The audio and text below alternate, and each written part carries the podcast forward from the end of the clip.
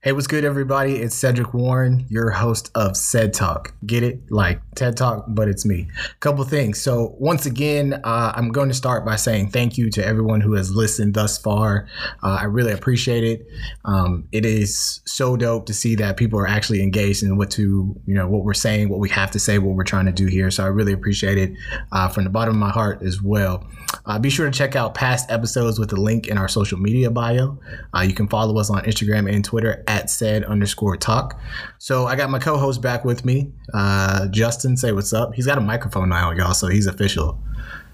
Yes, I'm official. Happy to take the reins for this preseason episode. Yeah. You know, in preseason football, the third string starts. Yeah, And they try not to get cut. So Yeah. that's me for this episode, y'all. yeah. We should do a Sed Talk hard knocks. I've been watching the one with the Rams and the Chargers. That's like on now. The hard knocks would be pretty dope with us.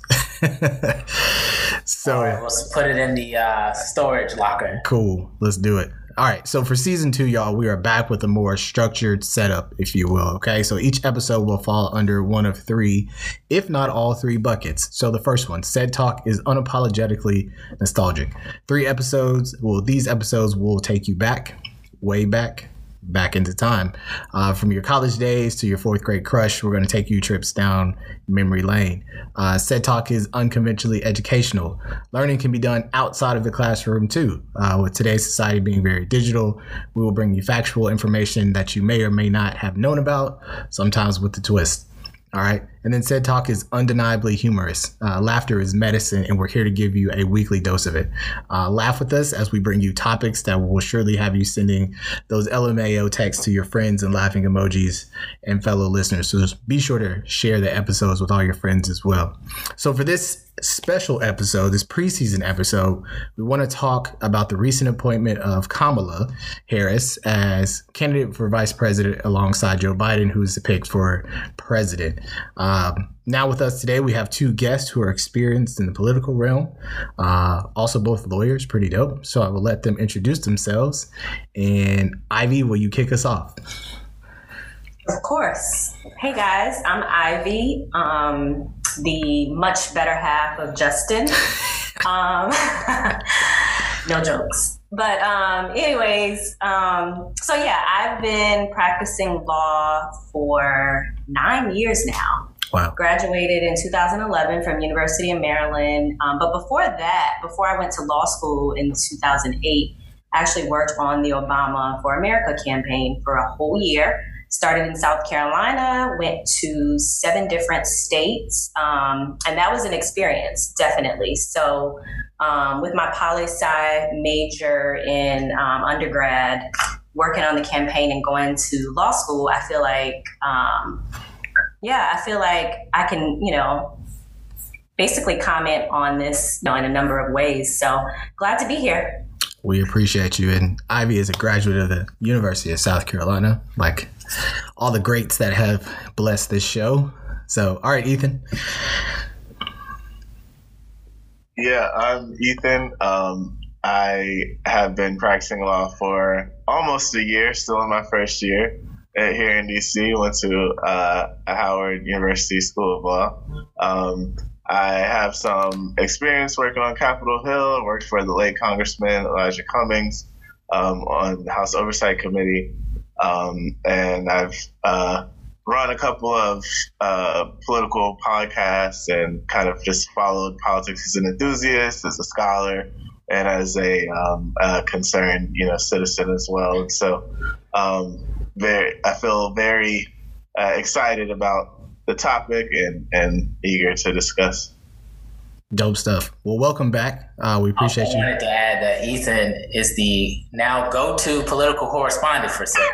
Yeah, I, I think we got to go ahead and make that that moniker. So any any to do it. political topics, you'll probably have Ethan on here. So that's that's going to be our go-to guy. Ethan is also back from our part of our South Carolina series where we did the Oh, South yeah. Carolina versus North Carolina debate. Uh, Ethan had the opportunity to be from North Carolina, go to school in South Carolina. Uh, so check out that episode. That's one of our last few episodes. I want to say that's episode 27 or 28. So be sure to check that out. All right. So uh, without any more introductions, I will let Justin take over and we will get into the discussion on our hopefully new vice president, Kamala Harris. Yes, I mean, so much can be said about Miss Kamala Harris. She is a proud HBCU graduate of Howard University. She's also a member of Alpha, Kappa Alpha sorority. You got to do the head roll. Did you do the head roll? Oh, I, you can't see the hair roll, but I did it. Okay. We got to do the you roll. heard Ivy Ski Week because she is also of Alpha Kappa Alpha Sorority Incorporated. But yeah, we just want to take time to celebrate this queen for achieving this monumental achievement. And so that's why we have a political uh, know it all and Ethan. And of course, you got to have a black woman who is a lawyer and an AKA to comment. So we're going to kick it off like this. To start with Ivy. What does it mean to you as a black woman for Kamala Harris to be the vice president nominee? Um, for me, as a black woman, um, we've heard so many times that, you know, we as Americans, we can be whatever we want to be, no matter your color, your creed, your nationality, your sex, but we haven't seen it. Um, so I think this is the first time for me as a black woman um, to actually be proud that I'm seeing an example of what people have told us we can do and be for so you know so long. Um, I think as a black person, I saw it when Obama was elected, but as a black female, now I'm seeing it um, in Senator Harris. So for me, um, it's a very you know proud moment. Um, my nieces, they can see this. It's just it just takes us to another level. So um, being proud, I feel like that's that word is an understatement. So, as I mentioned before, Senator Harris is an AKA. So, how did it feel when you learned that one of your sorors was going to become the vice president nominee? Ah, all the emphasis.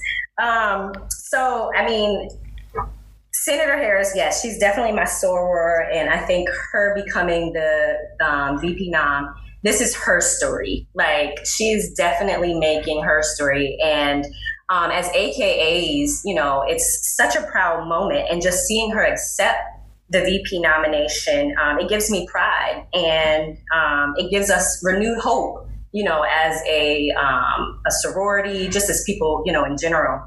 But um, not on, not only is this a proud moment for Alpha Kappa Alpha Sorority Incorporated, but I think this is a proud moment for the Divine Nine because she is the first, you know, um, person that's been a part of the Divine Nine to be a nominee, you know, on a big ticket. So I think this is a proud. This should be a proud moment for all of us um, for the fraternities and sororities that are a part of the, the, the Divine Nine. So, That it is. Shout out to the first fam, Alpha Phi Alpha and Alpha Kappa Alpha Sorority Incorporated. Throws up the phi. All right, Ethan, you are a Howard alum, although you are a law school alum, and she's undergrad. So those are those are two different hierarchies. But just off topic, real quick, are you allowed to say HU? You know? Oh, we we we say that, man. It's kind of like you know going to any uh, proud institution. Like once you once you go there, you you feel like you're an alum, even if it's not your undergraduate alma mater. It's you know it becomes part of you. So I very much consider myself, you know, an HBCU grad and all that, and a Howard alum and and a Bison for sure. That's what's up. All right, first question on Kamala. Does Kamala, oh Kamala, ooh, Lord, I, I would not. Kamala. pronounce the. It's the I- I- pronunciation. It's Kamala, like the word I've comma correctly for the last week, and, and then there I go. Does Kamala make you feel better about voting for Joe Biden? If you even felt some way about voting for Joe Biden. Yeah, so I was a, a big Biden fan already, but um, I think uh, Kamala's uh, appointment was a very like it definitely sort of solidified, you know, that I made the the right choice in supporting Biden from from early on, um, and you know, with all the uh, you know, sort of like uh, attention around racial justice this past summer and and all that. It just felt like, you know, he probably would have been, you know, sort of missing a moment or, or kind of off off tone if if he hadn't um, done the right thing. And it, and his choice of of Kamala Harris as uh, his running mate and his eventual, hopefully, vice president. Um, for me, it just kind of solidified that, you know, this is I made the right choice uh, uh, supporting Joe Biden early on because you know he's the guy I thought he was. Right, and you kind of touched on it, and it leads me to the next question that I'm gonna have for both Ethan and Ivy. And is, did Joe have to choose a black woman as his vice president? We'll start with Ivy. Okay. So um, for me, I, yeah, I believe Joe had no choice but to choose a black woman. Um, so two reasons. I think the first reason it's to piggyback off what Ethan said.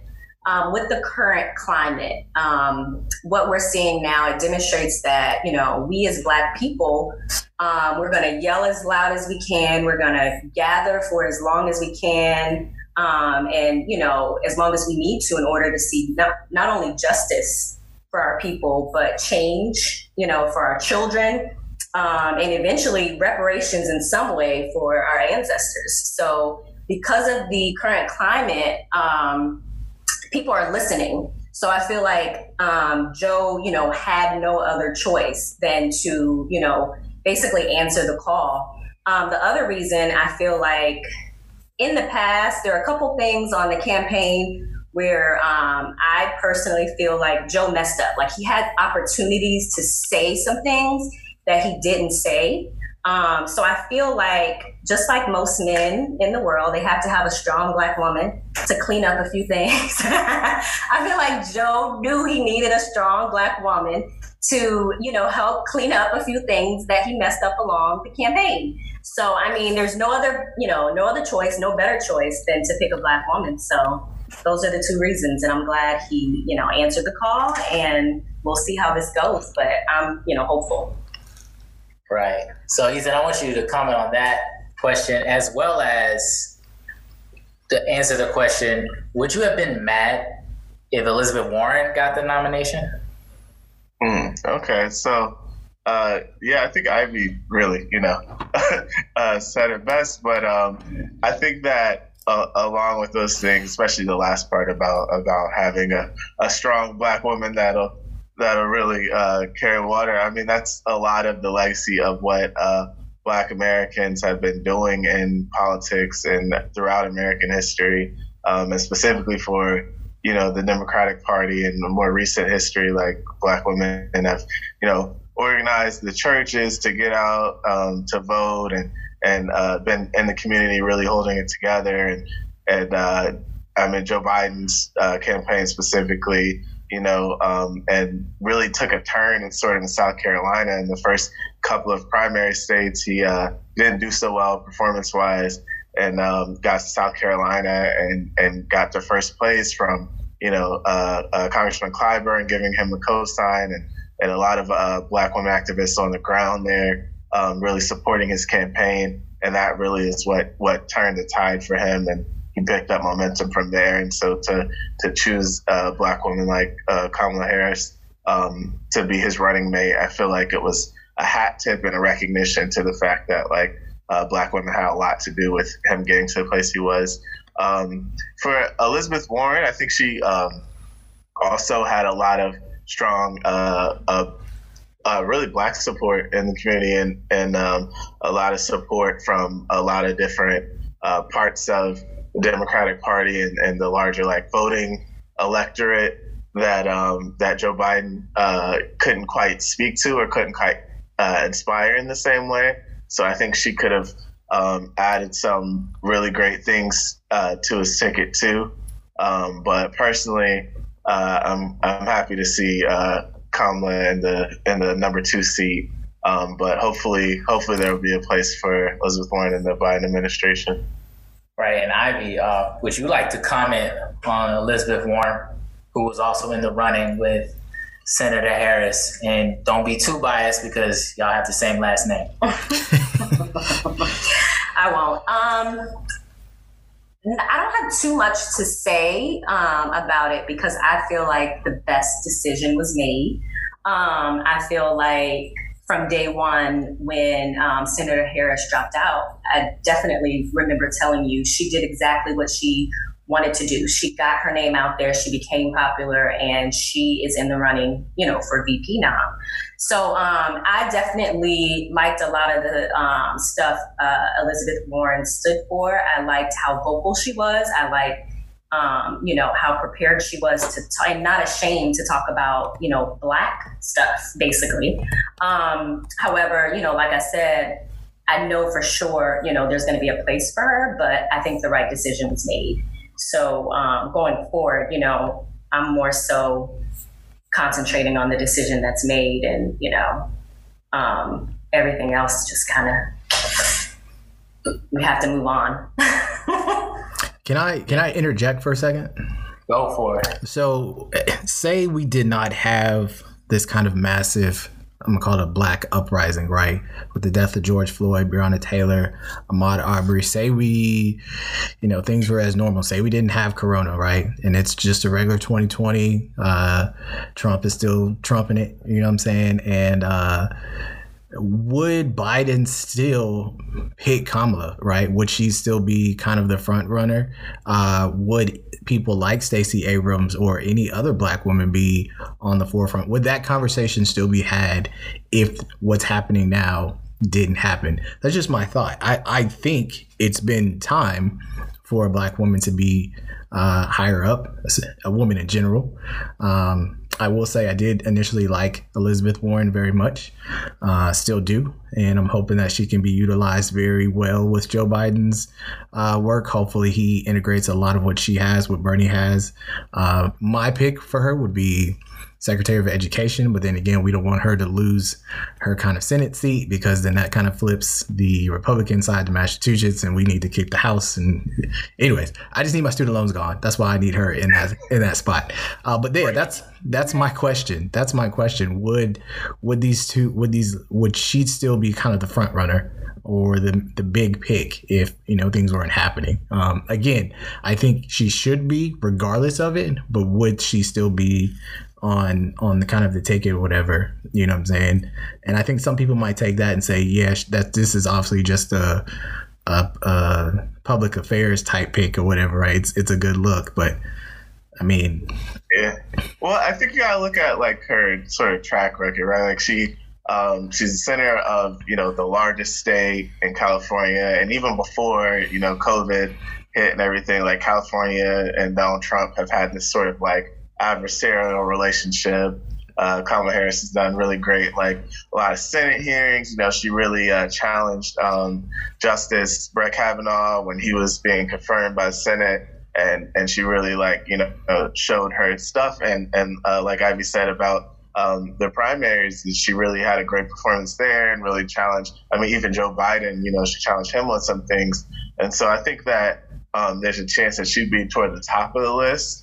Um, I think that if you know the protests weren't going, maybe there might be some other calculations being made. If COVID wasn't going on, there might be some other calculations that were made. But I think uh, Kamala Harris is probably one of those names that probably would have uh, kept at the top of his list just because of how like stellar of a of a politician she already had been, even before you know the summer really took off the way that it kind of did. That's a good point. Um, for me, I think honestly, um, well, two things. I think this is definitely a question for Joe Biden and you know his team. Like, had this not happened, would Senator Harris still be your pick? Um, personally, in my opinion, I do not believe she would have been um, the pick. It's unfortunate, however, just hearing some of the voters in places like South Carolina and some of the earlier primary states, um, especially down south, just hearing the mentality that a lot of people had, you know, a lot of people wanted a candidate that could beat Trump. Um, so they weren't necessarily looking for a candidate that could get them, you know, reparations or a candidate that could get rid of their student loans. Um, a lot of people, um, at least the ones I've, you know, communicated with down south, their main focus was who can beat Trump. So had this not happened, I honestly do not think um, the the Biden campaign would have um, selected her as the number one pick. Would she have been in the top five? Yeah, for sure. Because you know, like you know, like you guys said, she's a great candidate. Um, I think she should have been the pick, regardless of what the climate was. But just the reality of everything, I just don't think she would have been. Now, with that being said, you know, I do feel like everything happens for a reason. Um, I feel like we are in the current climate that we're in. You know, everything happened, um, whereas we could all see, you know, the injustices with, um, in so many ways, you know, but primarily with the police department. I think because that happened, it all happened for a reason, and this is where we are now. So, because you know this is where we are now, we cannot let this chance go by, and we have to, you know, make sure we take advantage of it. Also, I want to point out amongst many uh, snafus or gas from Joe Biden, his biggest one was when he said, "If you don't vote for me, you're not black." You're not black. so at that point, I can't remember if this was before the George Floyd in the pro- George Floyd murder and the protest. I can't remember the sequence of events, but once he said that, I knew that if he, he had no choice what to put a black woman Yes. VP. He already promised us a woman, and as soon as he said that, I, like, I knew it would be a black woman. So shout out to Joe Biden. Shout out to Senator Harris, whose episode is dedicated to, and also shout out to Auntie Liz. Get her on Secretary of Education or something. We do need those student loans forgiven and those reparations given out. All right. Thank you, too, for the nice opening round through through the first quarter. Now we're going to move into a little game. It's a little fun game I came up with. No, you were not prompted for it, but that's okay. That makes the answers even better. It is the over under game. So we'll give both of you a chance to answer. Over under 51% chance we get a skee-wee or a pinky pose from Kamala during inauguration. Hmm. We'll start with Ivy. The ski weed, probably not. The pinky, most definitely. How about you, Ethan? Uh, I, I definitely think there will be a skewery coming out of the crowd um, at inauguration, but I think I'm with Ivy. I think we'll probably we at most we'll get a pinky pose or maybe like some pink and green on, but I don't know that we're gonna get a skewery from from the White House. But I don't know. I could be wrong. She uh, she gave her speech the other night and she played Mary J. Blige right after, so I don't know. Maybe she's gonna go. Uh, I can't remember what the song was now. I have to look it up again. So, Oh, man. so what's what's your? Shout out AKA and uh, HBCUs. She Missed did. it. Mary Blige. Go ahead, say it. No, I was gonna say shout out to Ethan with the Sed Talk mug. I see it, bro. I appreciate you. Uh, what's I was gonna say what's the percentage? You know, over under fifty I said percent. over under 51% chance. Okay, okay, gotcha, gotcha. What is your what is your uh take set? Uh, I'm gonna go under on this one, uh, and I'm you know just because uh, I think she wants to still keep it a little classy. You know what I'm saying? Uh, I hope I like I hope to In God because she they they've had like when she was initially running for the president, you know, announced her for the presidency. They had a forum and her sorors are there, and they got a ski week, and it got this like awkward. uh reaction from white people because they didn't know what was going on or whatever. uh, and you know, I think they called it a shriek versus Oh, wow. a versus a skee-wee, obviously, because they didn't Not know. a shriek. Yeah, I think they called it a shriek. Whoever the reporter was uh, who and wrote the article, like it, it was just very, you know, They ain't ready. yeah, They not. yeah. So here's, eh, yeah, I'm gonna go under. I'm gonna go under. I could see a higher one for the pinky pose, maybe like if she's posing with like you know, uh, citizens and stuff like that. They jump in there, throw up the pinky. She gonna do it too. But the skee-wee, uh, I'm gonna go under on that one. All right, there you have it. The odds have we got an over for the pinky pose, which I know is not the official term, so please forgive me. That's fine. Leave it at that. And we got an under for the skee-wee. All right. Over under 51% chance. Someone shouts HU from the crowd during inauguration. Oh yeah, for sure. From so the what? crowd. Over or Over. under? So Over. over. All right, Ivy says over. What do you got, Ethan? Oh yeah, over. We're having we're having uh we're having Howard homecoming at the inauguration. this year, so That'll be an over for sure. Say it. Yeah, I'm definitely going over. It, you know, honestly, it's it's like I think Howard alums have been waiting their whole life for this moment. You know what I'm saying? This is definitely like hundred percent. Like they're drinking water, they're drinking tea, like they're waiting for this one moment. You know what I'm saying? What's that song uh Whitney Houston had, I think? One moment in time or something like that. Like they, they've been waiting. Yeah, this is it. All right, bonus over under. Kamala gives them the you know afterwards. No. Come back to me. Come back to me. Sam, we'll start with you. Over under I'm- 51% chance she gives them the you know I'm going I'm going over. I'm going over. Oh, Okay. you going for it? I'm going over. And why? Because, you know, I feel like it would be such a historical moment. Like she's going to continue to make history and she's going to continue to have these moments that like stand out for her as a woman, as a black woman, as an Indian American black woman. All these moments are so huge that she's going to just throw the icing on the on the cake right there. So it's probably like 55, 56, maxed out at 60%, but I think she gives it. That's what's up. Ethan, care to comment? no comment. No comment. So I'm thinking this one through. Um, so I hope she does it. And here's why because I need her to be unapologetically black, you know? And I feel like this is a way for her to be herself and show the American people and everybody else looking, you know, and watching, because you know this is going to be huge. Everyone's going to be watching. I want them to see that she's black and, you know, accept it. So I hope she does it. Will she? I don't know. She's a funny person. Like I've been following her and I hear some of the comments she makes in town halls and some of the stuff she's been saying in some of the Zooms she's been on with um, Alpha Kappa Alpha. So she's definitely a funny person. So I could see it happening. I'm hoping she does it, but I'm not sure. I'm not sure. I will say over slightly. All right, we have two overs. All right, Senator Harris, let's get that get that uh, Howard call now. Okay, let's go back into a little more serious topics, and that'll be we're going to focus a little more on her policy or Joe Biden's policy. So my first question, we'll let let Ivy answer this one. What do you think Kamala will focus on in as vice president?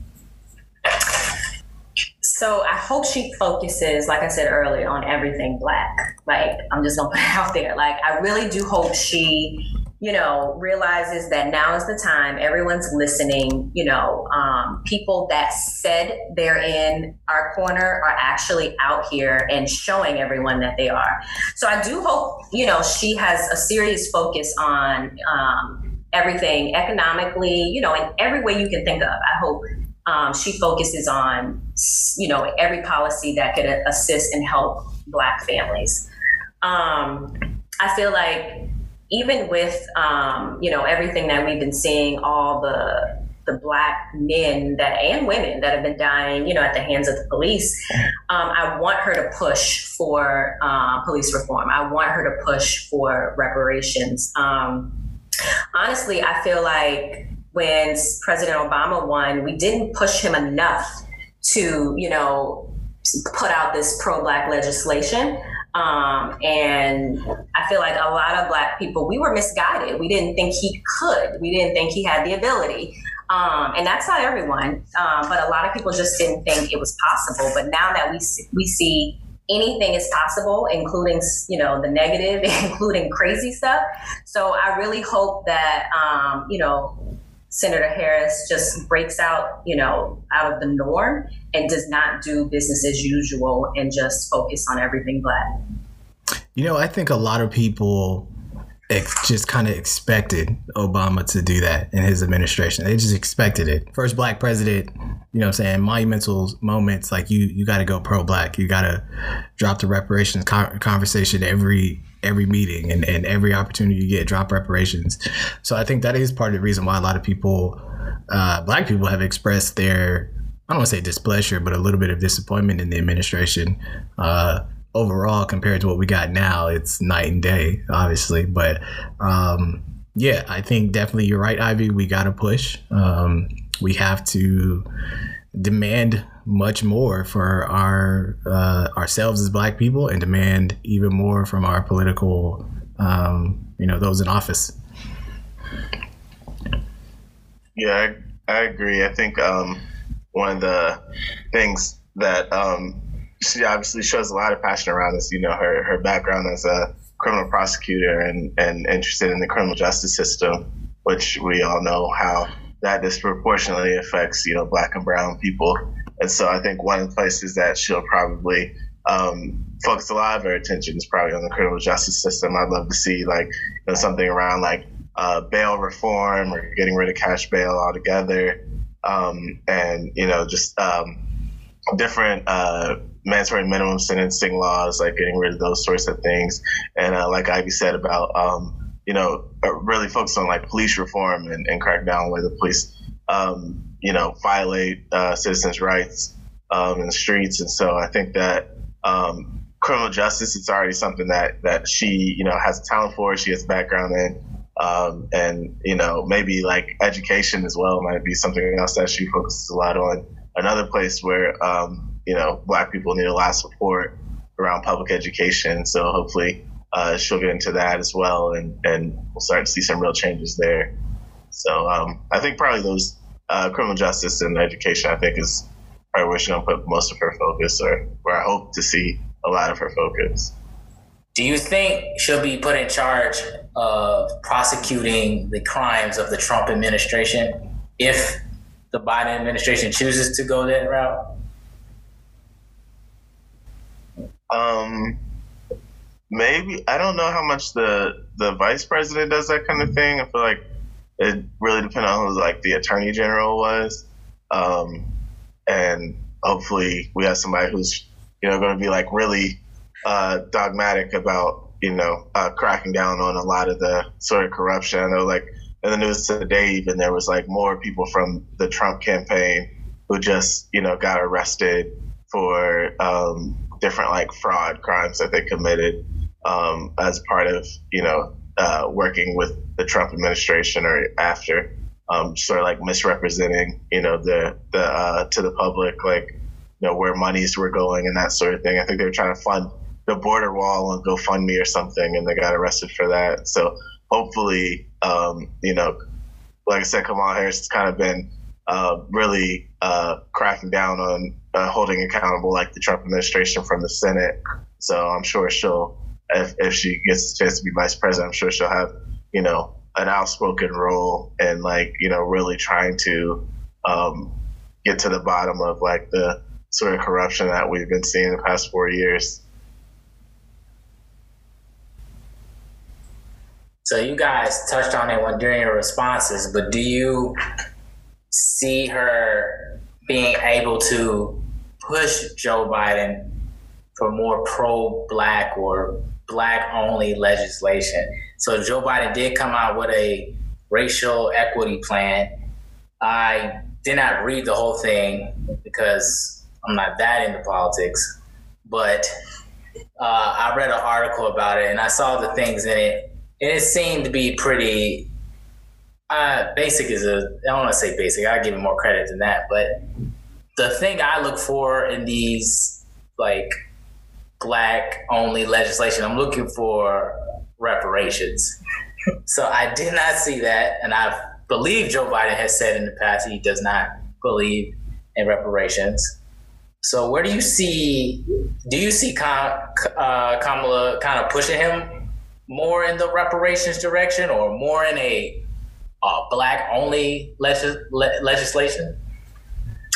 Um, I definitely think she can encourage him to um, push a little more and you know dig a little deeper. I feel like even in looking at the debates, how much she was able to push him in the debates, I feel like you know her personality, her um, will, her determination, and her you know can do attitude. I think all of those are the reason the reasons he selected her. Um, so I feel like because she was able to push him in that way and challenge him in that way, I think as his partner now, you know, as his VP, um, she'll still be able to, you know, encourage him to do more and to dig deeper and to um, seek more for um, for Black families. So yeah, I do think she'll be very um, um, monumental and, and very vocal in that.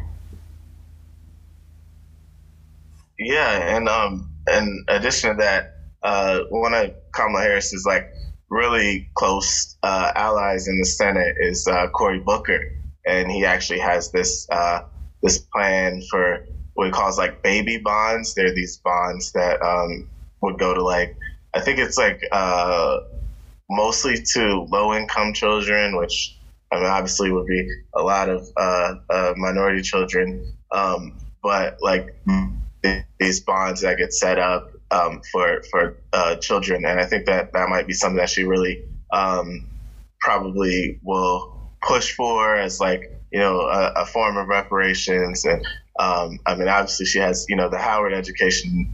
I feel like you can't go through Howard without learning about you know the contributions that Black people made to this country, and and having a, a serious like conversation about you know um, sort of like uh, how to reconcile like slavery and past discriminations. And I mean, she again, you know, she's she's a lawyer, so I mean, she knows that um, you know there's a lot of uh, reckoning in society that we still um, have to do around you know just just the ways that past injustices have affected you know the life outcomes for Black people and and disproportionately beneficial um, outcomes for, for a lot of American institutions and for a lot of uh, white people um, more broadly. And so hopefully she'll be able to push Joe Biden um, on those issues. I think he's got a sense of it. You know, he did, uh, obviously, he was vice president to the first black president. So hopefully there's a sense of, of race and discrimination. And a lot of his allies in government are, are black, like Congressman Clyburn. So hopefully he'll um, he'll be he'll feel some pressure. And I mean that's something that we as the public are going to have to do too is really uh, pressure uh, the the Biden uh, White House to to really take a look at um, black issues and to really respond to them in a in a substantive and, and a concrete sort of way. That's right. If they're elected, the work does not stop. We need to keep with this pressure if we gotta storm the White House, then let's do it. Not literally storm, just protest outside of it peacefully and not get arrested because police reform still has not taken place. All right.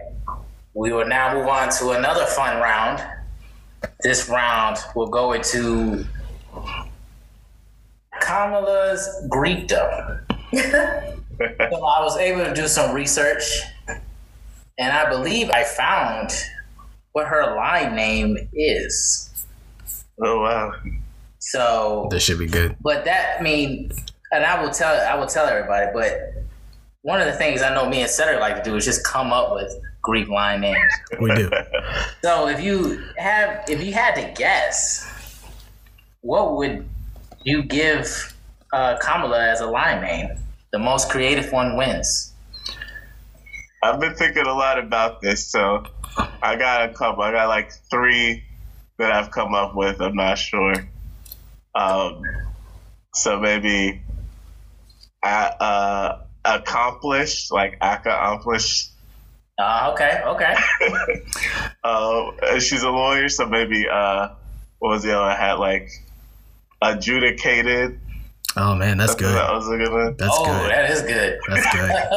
The I'm lawyer terms. The All right, lawyer all terms right. are nice.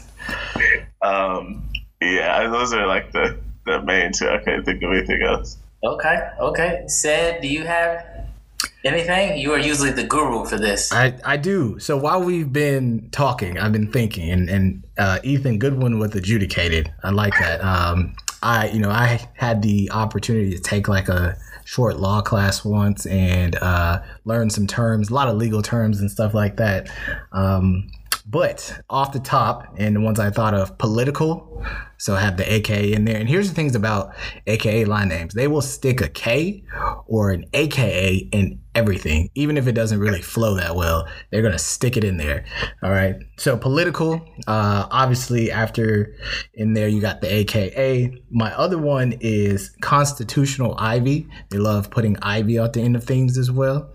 And then the other one I have is Democratic Pearl. So AKA is still spread out within there.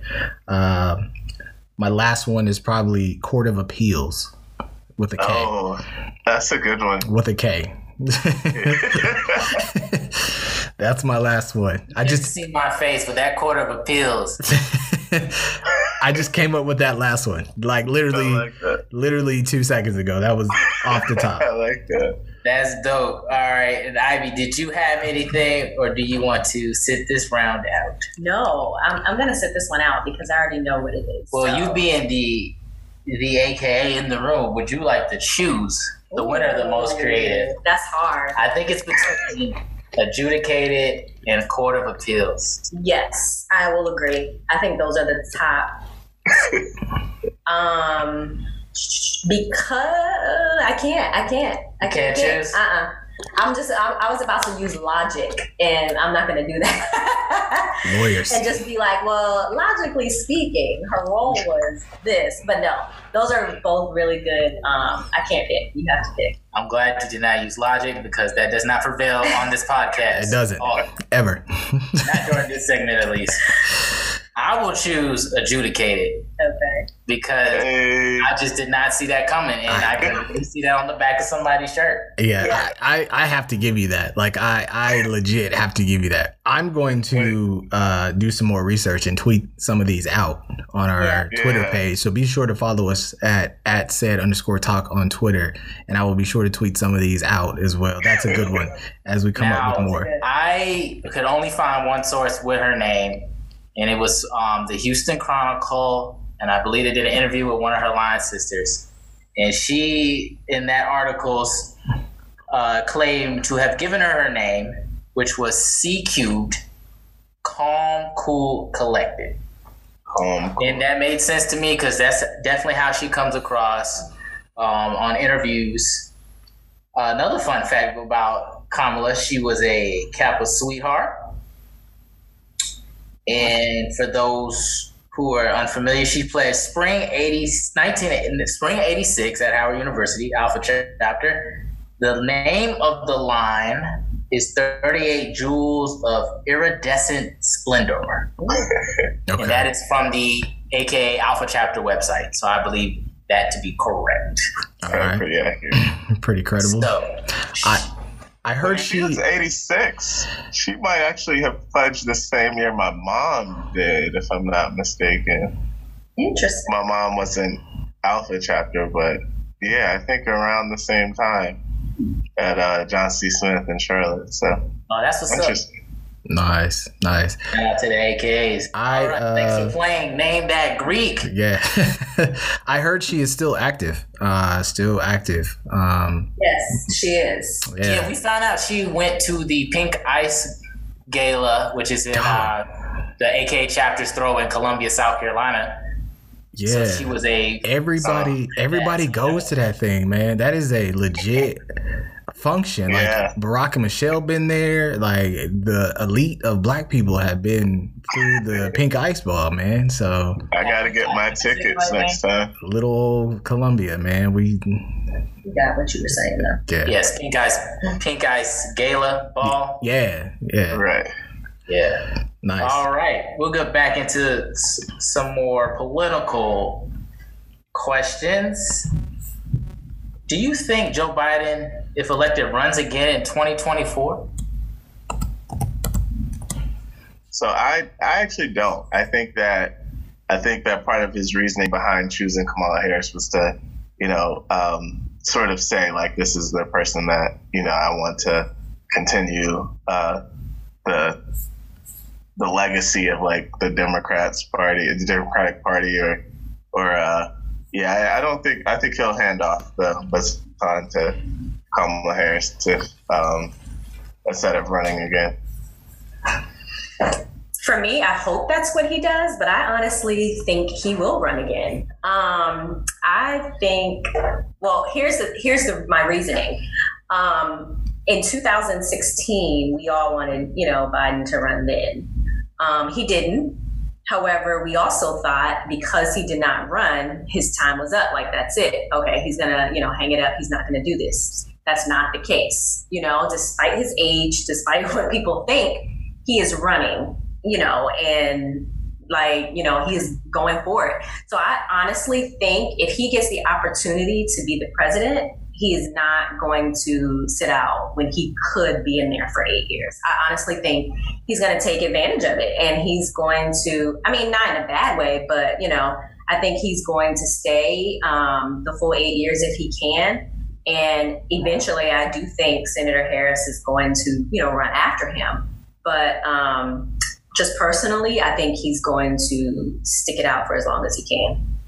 Oh yeah, that would um, if history memory serves me correctly. I think that would make him like literally the oldest president ever. Yes, it will. It will. He'd be like. well, I think he already will be though if, Yeah. if Yes. he's elected. If elected, way. him or Trump will be the Yeah. oldest president ever elected. Wow, so it's definitely time for a changing of the guard. absolutely.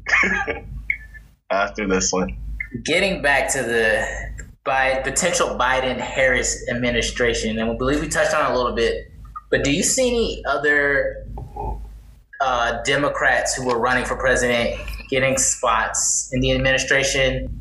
We mentioned Elizabeth Warren, but what about Bernie Sanders, Cory Booker, or maybe anybody else that I haven't mentioned? Maybe some other uh, people out there, maybe Stacey Abrams, uh, Val Demings, people who are on the short list for VP, or anybody else I might not mention, any known figures that might end up with a spot in the Biden Harris administration. All of them. I think everyone that we currently see, you know, who is vocal right now, who is, you know, on the stage at the DNC convention, um, who is throwing all of their support towards, you know, Biden and Harris.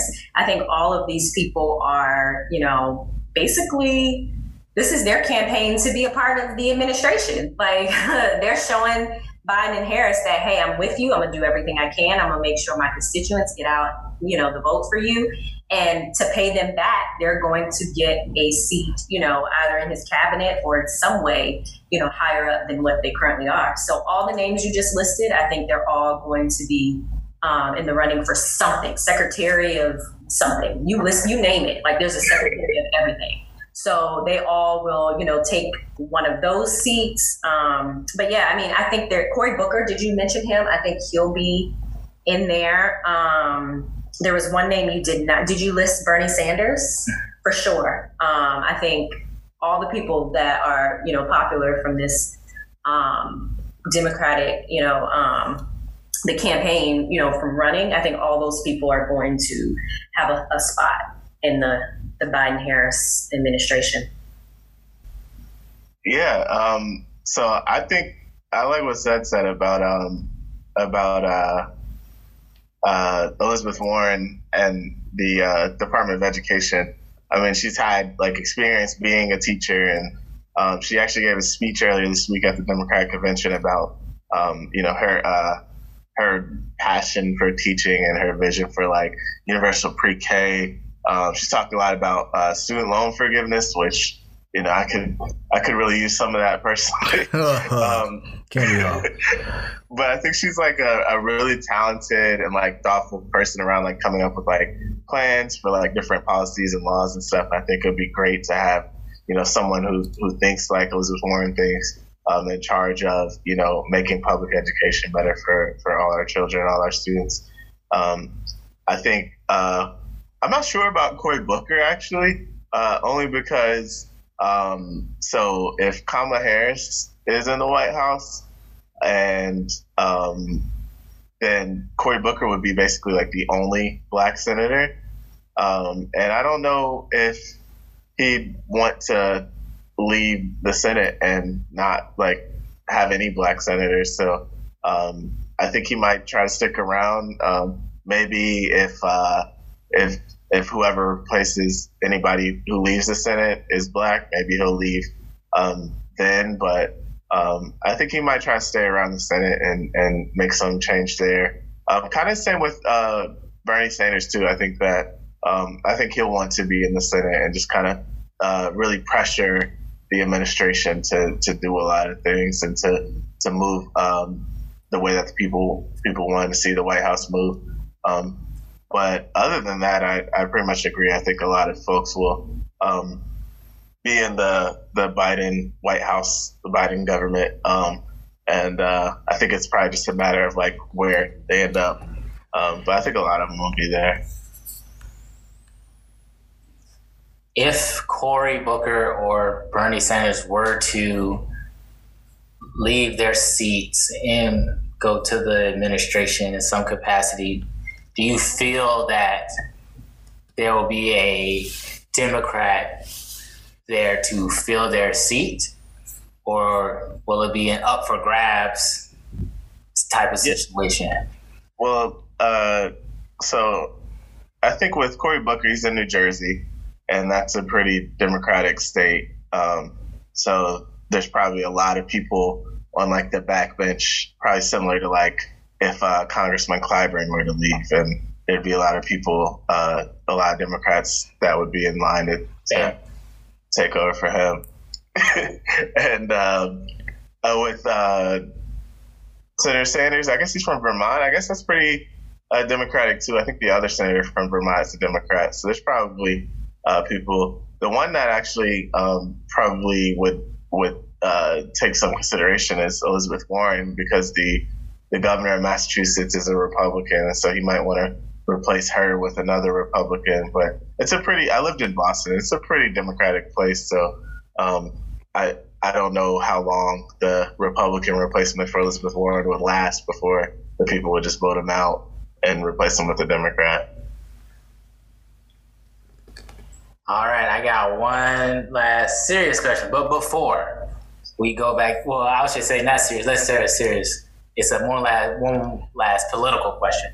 But I do want to touch on Kamala's identity because that is a big topic amongst everybody and especially Black people. I feel part of that was part of the reason why Black people did not get behind her for president. So, but before I allow our guests to comment, I do want to give five reasons that make Kamala black or why she should be considered black, Besides her skin tone. besides the fact that she has a black father. So I don't like to judge blackness because it comes in all shapes, sizes, forms, creeds, colors. Jay, But let's be real. Black people judge blackness all the time. all the time. So these are gonna be my five reasons. Kamala is black. Starting with number five. She went to Howard, hey, HBCU.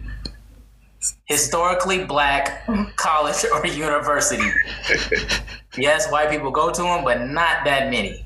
It's- and then not only do black people go here, like black people have a choice to go to a white school, and many of us do. But Kamala chose to go 3,000 miles across the country to go to a black school. the Mecca. Number five, she went to Howard. Give her her props.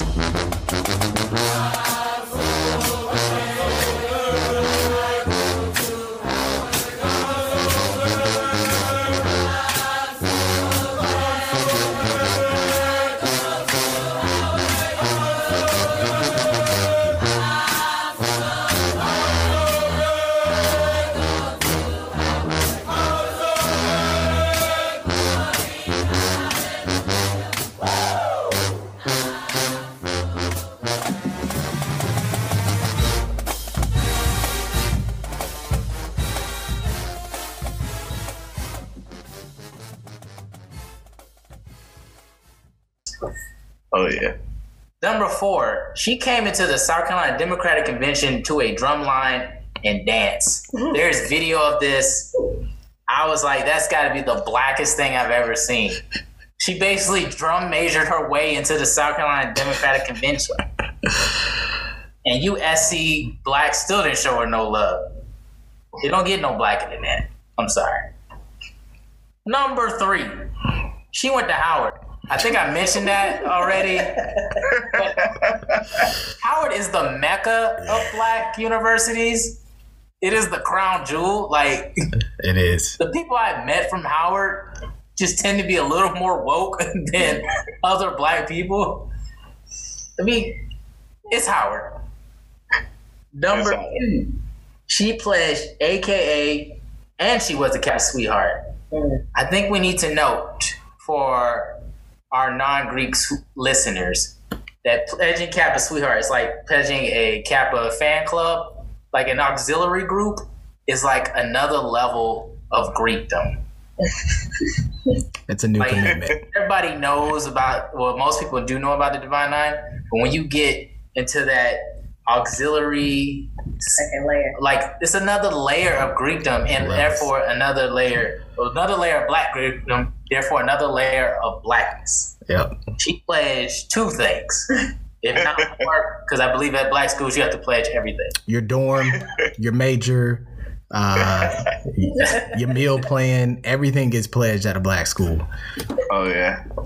So shout out to Senator Harris for that. And the number one reason, drum roll please. She went to Howard. Kamala is black, her daddy black. That's all you need. We got it. I think we got the picture. and I will kick it to our guest to comment on anything involving not only her identity that people disagree with, but her background and then the ridiculous notion that Kamala was a cop. So I'll start with Ivy. I mean, I mean, like you said, we're black people. We criticize and we, you know, say stuff about our own people. However, I feel like in this case, most of us, the re- the top five reasons you just listed, you know, of why she's black, we get that. Like we know she's black. The people, the naysayers are a lot of what I'm hearing is coming from non-blacks, like saying because you know a parent was in like it's just ridiculous. And i really do feel like because she's a black female she's being held to this higher standard. Like to be black you have to be black. Like stop. If you have one drop of black you're black. And if you're associating yourself with other black people you're black. Like you know a lot of a lot of what we're hearing now we heard for president obama um, because he's half white but he is married to a black queen. He has two black kids. Like, yes, his mom's white, but he, you know, has been around and he associates himself with black people. Like, let's just call it what it is. If if they are holding themselves out to be black, then they're black. Like, if we are accepting them, you know, when it comes to AKA and, and being a part of the Howard alumni and everything else is black, then they're black. So I feel like it's just an excuse and it's just another um, wrench that, you know, non-blacks who are racist are throwing into, you know, this whole um, process. But I feel like we can't allow that to throw us off and we can't allow that to um, miss the mark.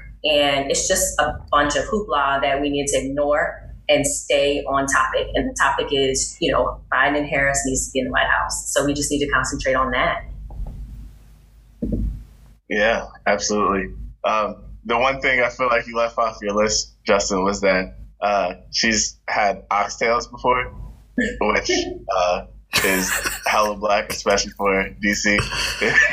so all the uh, immigrant folks that live around here, like if, if you've had oxtail, you're you're pretty black. um, but I think that's like another part of it that um, that we haven't really uh, had a public conversation around. It's just like you know, Caribbean folks like um, came to uh, America, maybe um, maybe to America, like this the United States, um, you know, on their own volition as as uh, as like immigrants of choice. But I mean, they didn't come into the Western Hemisphere that way. You know, they came uh, in slavery from Africa, just like the rest of us. Um, and so I think that, um, you know, to say that she doesn't have this like connection to to that heritage of, of being oppressed or being discriminated against, I think that's just kind of foolish. Um, but yeah, I mean, you know, she she's obviously, you know, um, considered herself a black woman and, and been probably treated as a black woman in a lot of spaces that she's been in. And just because, you know, she has other heritages as well, it doesn't take away from, you know, who she is as, as a black woman, who she is as, as she identifies. Um, I think you said something about her, uh, her being a cop. Um, I guess that's like her, uh, her self-identified as like the top cop in California when she was, you know, the prosecutor of California. Um, and I'd encourage people to, to actually sort of look into, you know, her record and what she did as a prosecutor. She actually did some really great things, um, especially around like the housing crisis. Uh, she was able to sue the big banks and get a large settlement for people who lost their homes, um, and you know, protecting you know uh, women who were victims of domestic violence and and actually reducing uh, recidivism rate, the return rate that uh, uh, of repeat offenders of people to people who had committed crimes like didn't commit uh, a second or third crime and get, end up back in prison. Um, and I think again, like you know, a lot of the a lot of things she says now, um, and a lot of ways that she wants to move uh, in in her new office. Um, uh, if she if she does become vice president, um, it, it shows that you know she really thinks about um, what's best for for Black people, what's best for America, and especially like uh, what's what's best for you know changing our criminal justice system so that we have a, a better system and and um, we're not just victimizing poor people or victimizing Black people all the time. Uh, so I think I mean doesn't get much blacker than than caring about justice. And I do want to comment on that because I hear a lot of people, um, and not a lot, I'm just hearing it and reading about it, but people saying they can't vote for her because she was a prosecutor and, you know, blah, blah, blah. Um, as a former litigator myself, um, like early in my legal career, um, when you are just coming out of law school and you're getting a job and you're told this is your job, you have to be a litigator, you have to prosecute or defend or whatever you're doing, you are doing your job. Um, I feel like for her, you know, as a prosecutor, she was doing her job. And a lot of people, you know, are saying, you know, she put, she disproportionately put, you know, black people in jail. But my response to that is a lot of the laws that are enacted are enacted by elected officials. Um, a lot of these elected officials are white men they are creating the laws, they are creating the rules that prosecutors prosecutors have to enact and have to follow. And they have to do their job and they have to, you know, if someone, you know, robbed a liquor store and there's a law that says you can't rob the liquor store, you're going to go to jail for X amount of years, they have to follow that. Um, so instead of saying I can't vote for her because I feel like, you know, people should, like Ethan said, do the research, find out the positive things she did do and realize and understand that she was, you know, just doing her job. And instead of complaining, we need to start voting more at the local level. Um, we need to vote for people who are going to change and enact laws that don't disproportionately affect our people. Um, instead of blaming, you know, people that were doing their job and trying, basically trying to eat. So, I just wanted to comment on that. Absolutely. That's good Thank stuff. Thank you for y'all's comments. And the last question we're going to use to wrap up is who wins the presidential election and why? And before you guys comment, I will give my response. And I believe Biden and Harris will win the presidency and vice presidency. And for two reasons. I believe Trump was going to win again if the pandemic had not occurred. But since we are in a pandemic state, and it has been clear as day that the administration has consistently lied and mishandled this whole situation, it has pretty much affected everybody. Everyone. Like up to this point, all the things that were happening did not affect everybody, but this pandemic affected everybody. Also, because Trump mishandled this pandemic, he got college football canceled in the following swing states Ohio, Wisconsin, Michigan, and Pennsylvania. and I might have missed one, and there's going to be more to follow. I don't believe college football is going to be able to pull this off. But those crucial states will not have their college football, and they need to be angry about it because it's Right. so. Absolutely. I think I think Arizona's the one you missed, or one of the ones you missed. Oh, Arizona. Yeah. I'm not sure how big they are into football, but yes, their college football is also canceled, and maybe their college basketball, which they are more into. So I will let Ethan give his prediction for the presidential election. Well, I think you know 2016 taught us anything except predictions are probably not the way to go. But I do uh, think that uh, Joe Biden and Kamala Harris's chances look really bright. Um, you know, like you said, uh, the the uh, COVID response has just been uh, the latest in a long line of, of just horribly bungled like decisions and reactions by this president and this government and this administration.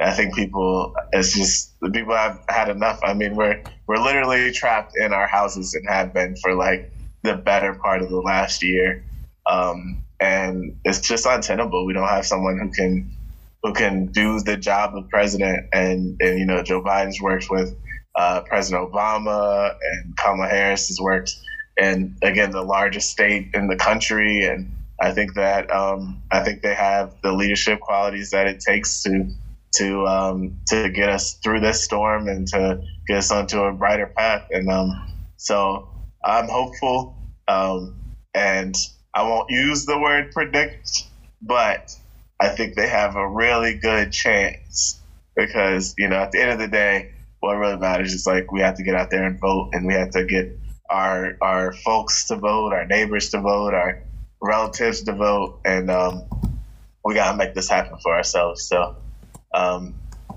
that's that's my piece. Very political of you. Ivy? Well, I'm definitely praying that Biden and Harris win, but I am choosing to keep my head down and stay humble. Um, I am, you know, I'm going to get out the vote. I'm going to be a part of my wonderful sorority, Alpha Kappa Alpha Sorority Incorporated, and help get out the vote um, and make sure, you know, I do my part. Um, but at the end of the day, we can, we don't know what you know other people and you know who i'm talking about we don't know what they're going to do but i am you know hopeful i am praying you know that they do win but like i said i'm going to keep my head down stay humble and just do my part You heard it here first. Good stuff. Good stuff. Uh, is that it for us, Justin? That is it. Cool. Cool, cool. Well, I will say that um, I think Biden Harris 2020 definitely happens. Uh, I think Trump just did so bad that like it, it just can't it can't happen again. Even people who were high on Trump and voted for him and probably defended him through the first kind of two two and a half years of this were like, yeah, I'll give him a second shot. But this pandemic thing has really just you know flushed it down the toilet for him. So Biden Harris 2020. And I also like to say that the brothers of Alpha Phi Alpha Fraternity Incorporated, who has a program called A Voteless People is a Hopeless People, will also be helping people get to the polls and being registered to vote uh, as well. So, with that being said, uh, I hope y'all enjoyed this preseason episode. I think our co host Justin has made it through the first round of cuts of training camp, so we will keep him on as well. Um, contract issues are still being worked out, I believe. So we're, we're getting there uh, as well. So here's a taste of what the season two is to be, y'all. We are back. We're better. We're going higher for you. I'm so excited for all the great things we got coming. And I really appreciate y'all once again for rocking with us. Uh, shout out to everybody from season one. If you're jumping on for season two, welcome. You know, thank you for liking sharing and subscribing. Uh, and we appreciate you tuning in. Hope you rock with us all season. Share with your friends, your family members, and everything else. So listen to Sed Talk on all your favorite platforms with a few simple clicks. Visit your Instagram and our Twitter pages at sed underscore talk. Hit that follow button, then click the link in the bio and visit the Sed Talk website, all right, where you'll find season one and as we drop season two episodes, you'll find those there for your listening pleasure. If you like Sed Talk and want to see it flourish, which you should, uh, be sure to click the link in the bio and then click support Sed Talk. Here you can now send monthly donations to us a dollar, two dollars, nine, ten, whatever you want to send. We'll take it. Uh, this helps us get better equipment for the show, uh, better graphics for social media, and maybe cover a student loan payment or two until Senator Warren gets rid of those, right? Uh, all you have to do is put in your card info and forget it, just like the gym membership that you forget you have and don't go to. Uh, big shout out to our merchandise partners at DR Designing. Sed Talk Tees are available by email. Email d.r.creates for you at Gmail. Shop their Instagram page at DR Designing. Get all your personalized creations there. Lastly, be sure to follow my nonprofit organization, Palmetto Pride Sports, a 501c3 low cost tra- club and travel sports organization dedicated to exposing minority youth to sports with low minority representation. These sports include, but are not limited to, lacrosse, volleyball, soccer, baseball, softball, and tennis. We seek to develop versatile citizens through education, exposure, and empowerment. So follow us on Instagram at Palmetto Pride 803, on Twitter at Pride Sports 803, and visit our website www.palmettopridesports.org to learn more and most importantly to donate.